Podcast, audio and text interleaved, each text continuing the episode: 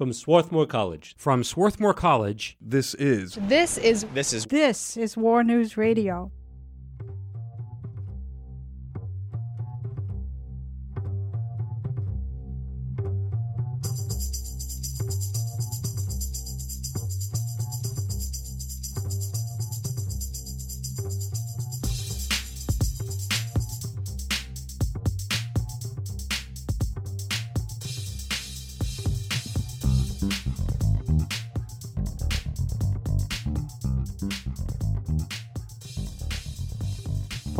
And welcome to War News Radio.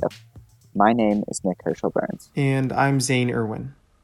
In this episode, we look at the asylum process in the United States and the obstacles asylum seekers face.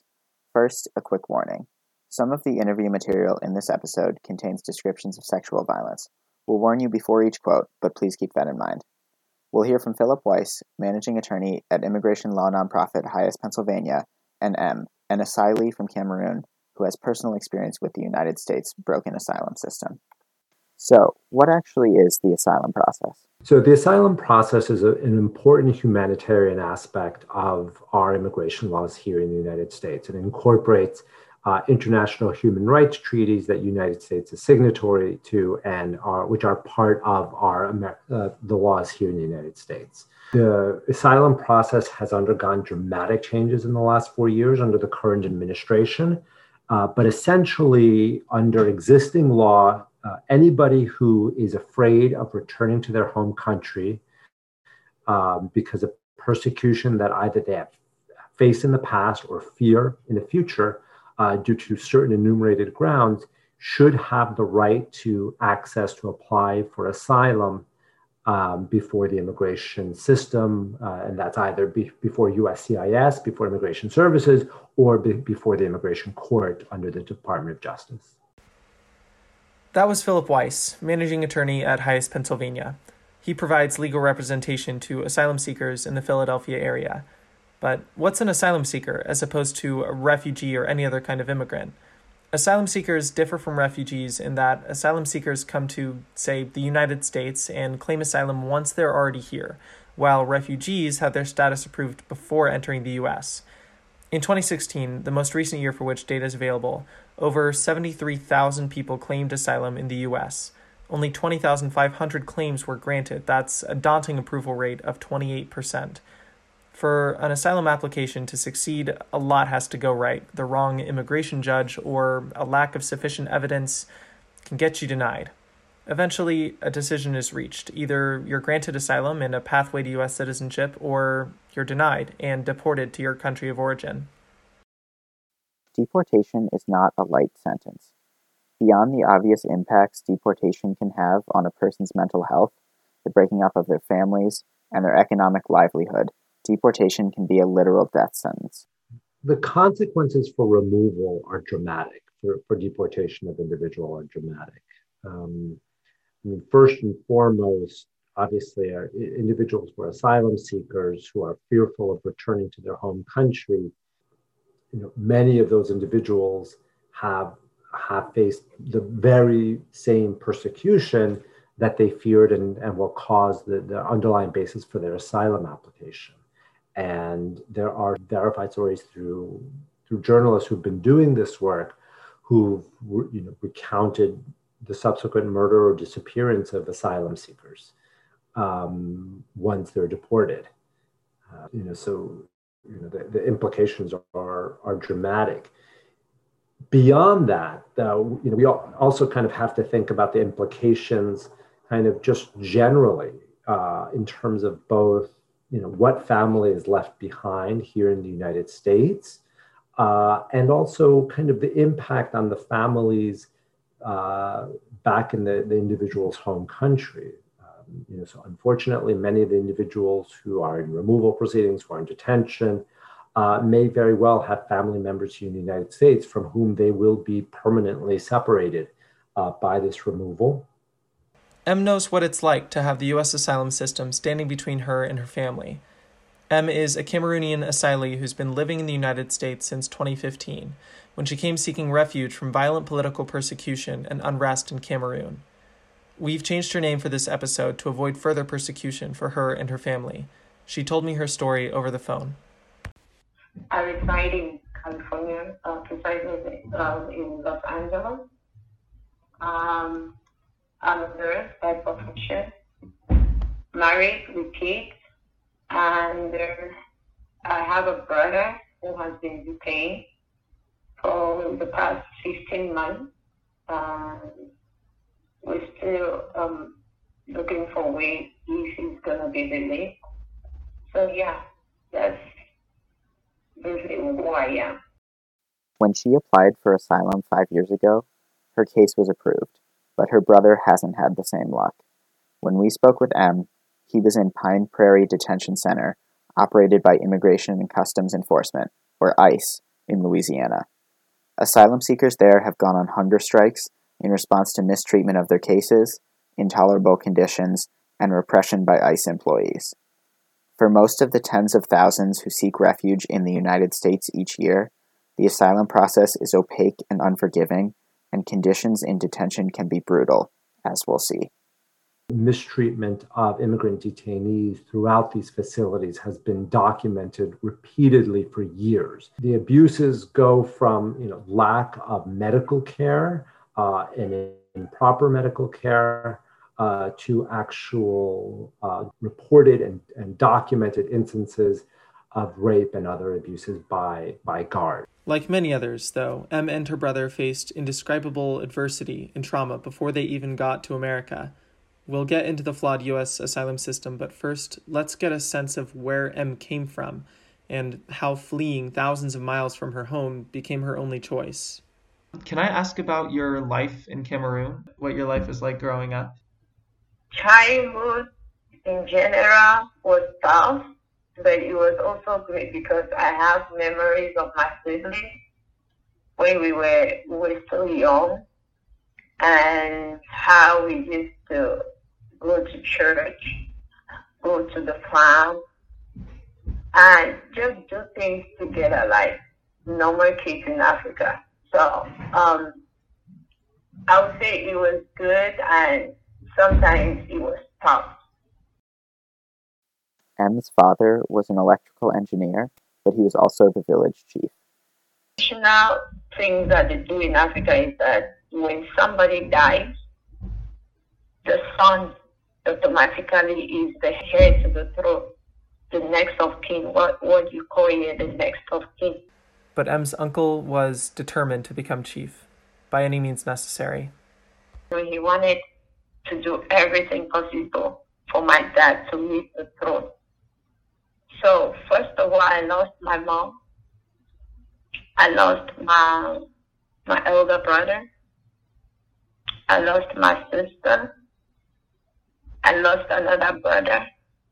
There was no life in my family anymore because my because of everything that happened. My dad was beaten. My dad was not himself because he had he had lost everything. So we had to go live with our aunt. And unfortunately, we just got the news one day that um, my dad passed away. Because of the inescapable violence at home, M had to move in with her aunt. When that became unsafe, her surviving brother, the rightful heir to her father's throne, fled to South Africa, and she left for university in the capital city Yaoundé, where she tried to start a new life as a peacemaker. So I went to the University of Yaoundé. I studied um, history and I specialized in international relations because I wanted to be a diplomat. Being in the university, I I found love, got married. Like I said before, she's a nurse now, still saving lives, just not how she'd envisioned. But there's a lot of her story left to tell. This really is just the beginning.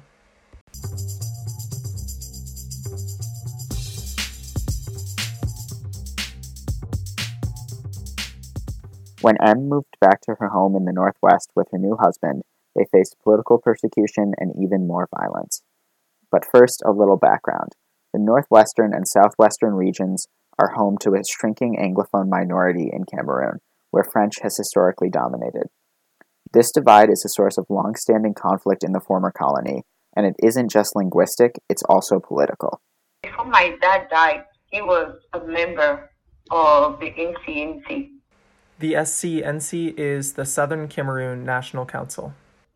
This is a, um, a, it's not actually a political group, but it's just a group where the Southwest and the Northwest have always been saying that they are being marginalized. Are not given equal rights like what the French people are getting. So they need equal rights. Beginning in 2016, frustration surrounding the marginalization of English speakers by the Francophone majority gave rise to protests in the Northwest, as well as an Anglophone separatist movement, both of which have been violently and illegally repressed by the Cameroonian government. M's then husband, as well as her late father, were card carrying members of the SCNC, a nonviolent secessionist organization that was declared illegal and has been subjected to state sponsored violence since at least 2001. Worse, her husband's uncle was a high profile leader of the SCNC at the time. Because he was a target, the whole family was a target. So it came a point where Bamenda was not safe anymore. Bamenda is the northwest part of the, region. It wasn't safe anymore. And for the fact that we had to protest in the street for equal rights, we were targeted. Her husband and his uncle, the SCNC leader, were imprisoned. Government forces, suspecting M2, came for her next. With most of her family either jailed, dead, or forced to flee, she lived alone with her daughter. They came to my house and they were looking for anything that could show that I was a member of the SCNC. They came and they were looking for SCNC cards, they were looking for flyers, they were looking for anything that could say that I'm a member of the SCNC, which I wasn't. I was just a sympathizer. My husband was a member, but I was just a sympathizer. Because being a member, you have to have the SCNC card, but I, I didn't have that card. This next part contains descriptions of physical and sexual violence. Please skip ahead one minute if you'd rather not hear it. So when they came in, um, I was with my daughter. They, when they searched the house and they could not find anything, the next thing they did was to rape me in front of my daughter. I was beaten. My tooth was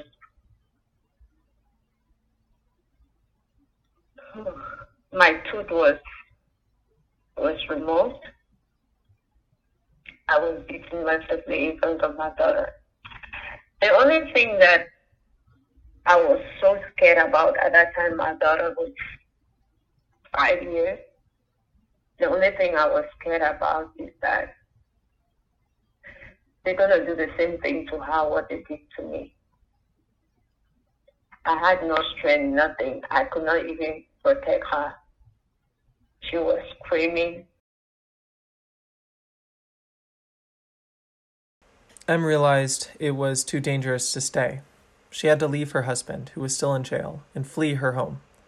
First, she went to Nigeria, where she worked until she could afford a visa and a plane ticket to Mexico, where she issued her asylum claim to the United States.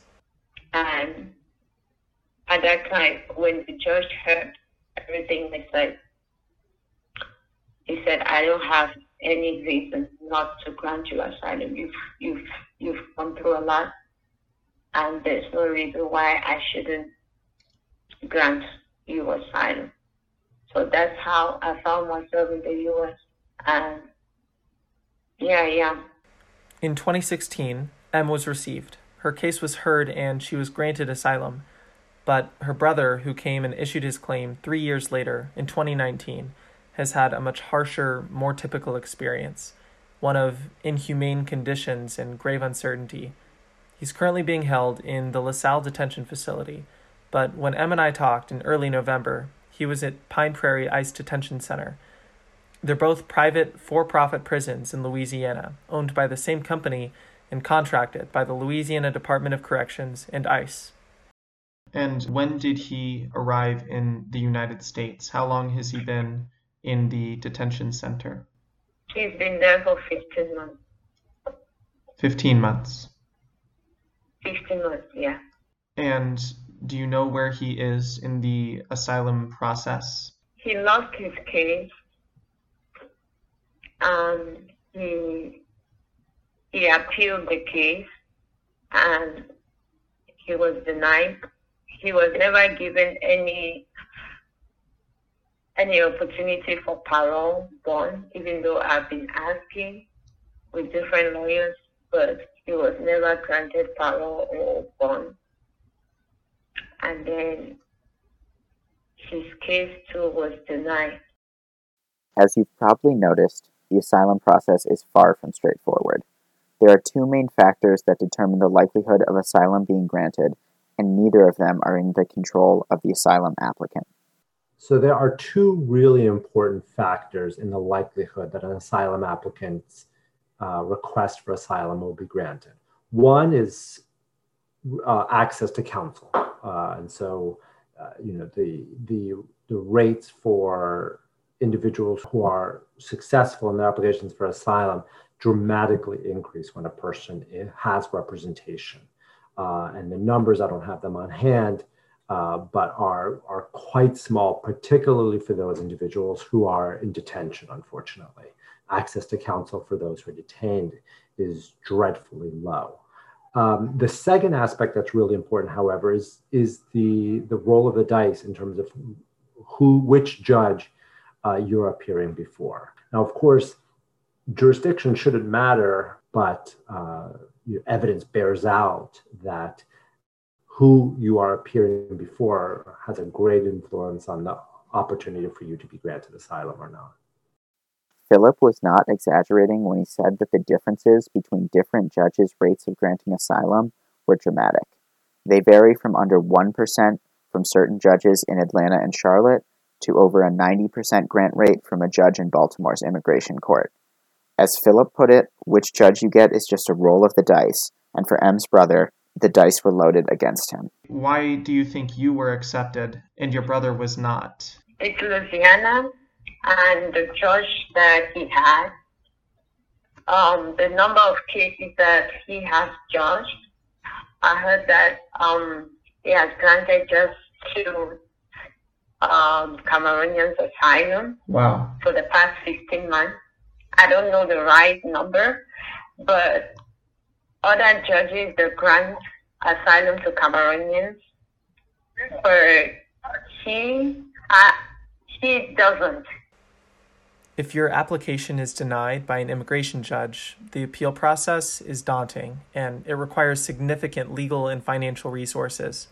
If an applicant fails, uh, his application for asylum is denied before the immigration judge, they have an opportunity to appeal before the Board of Immigration Appeals. Obviously, that process becomes almost impossible without counsel. Um, but sadly, the, the Board of Immigration Appeals and the appellate review has really been attacked by the administ- by the executive branch. And whereas in prior times, um, the Board of Immigration Appeal, all appeals were heard by a three judge panel.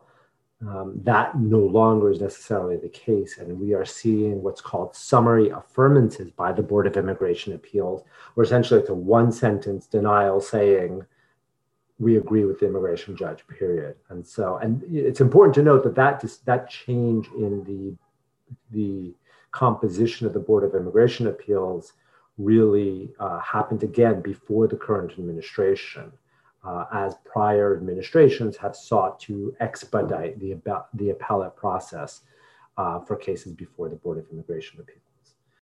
These are just some of the dehumanizing, unjust conditions asylum seekers like M's brother have been striking against. According to the nonprofit advocacy organization Freedom for Immigrants, 40 to 45 Cameroonian asylum seekers went on hunger strike at Pine Prairie, first in March, then beginning again in August. They've used the only means they have to protest unhygienic and unsafe conditions, negligence of their cases, discriminatory treatment of Cameroonian asylum seekers' cases, and brutal repression and punishment for previous strikes. Among those striking since August 10, 2020, was M's brother, before he was moved to La Salle. Due to a severe lack of transparency on the part of facility operators, it's hard to keep track of whether the strike is ongoing as of the publication of this story. So they were like, We're here, we don't see our ICE officers, we are not granted parole, we are not granted bond, and we have sponsors that are ready to take us in. They are just keeping us in here with no reason, no information, nothing. So that's how they began the, the hunger strike. This is just one case. According to Freedom for Immigrants, there have been hunger strikes reported in at least 45 different immigrant detention centers across the U.S. in 2020 alone.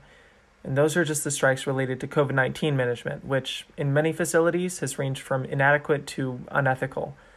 More often than not, though, detainee protests are in response to their being held for years on end, without their cases being fairly heard, and with no opportunity to be released while they await their decisions. And it's worse for some than others. Cameroonian asylum seekers, many of whom are held in Louisiana like M's brother, are disproportionately harmed by these policies.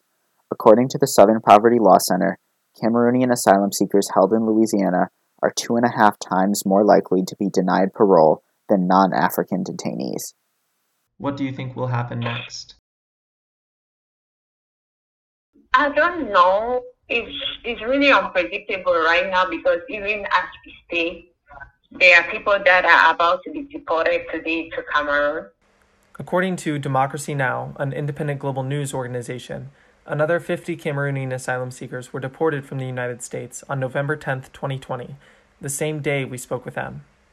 And to tell you the truth, the last people that were deported, they are either missing, there, there, there have been newspapers, there have been articles that say that um, they are missing. Even the ones that are not missing, they say they can't go out because the American government did not even give their IDs.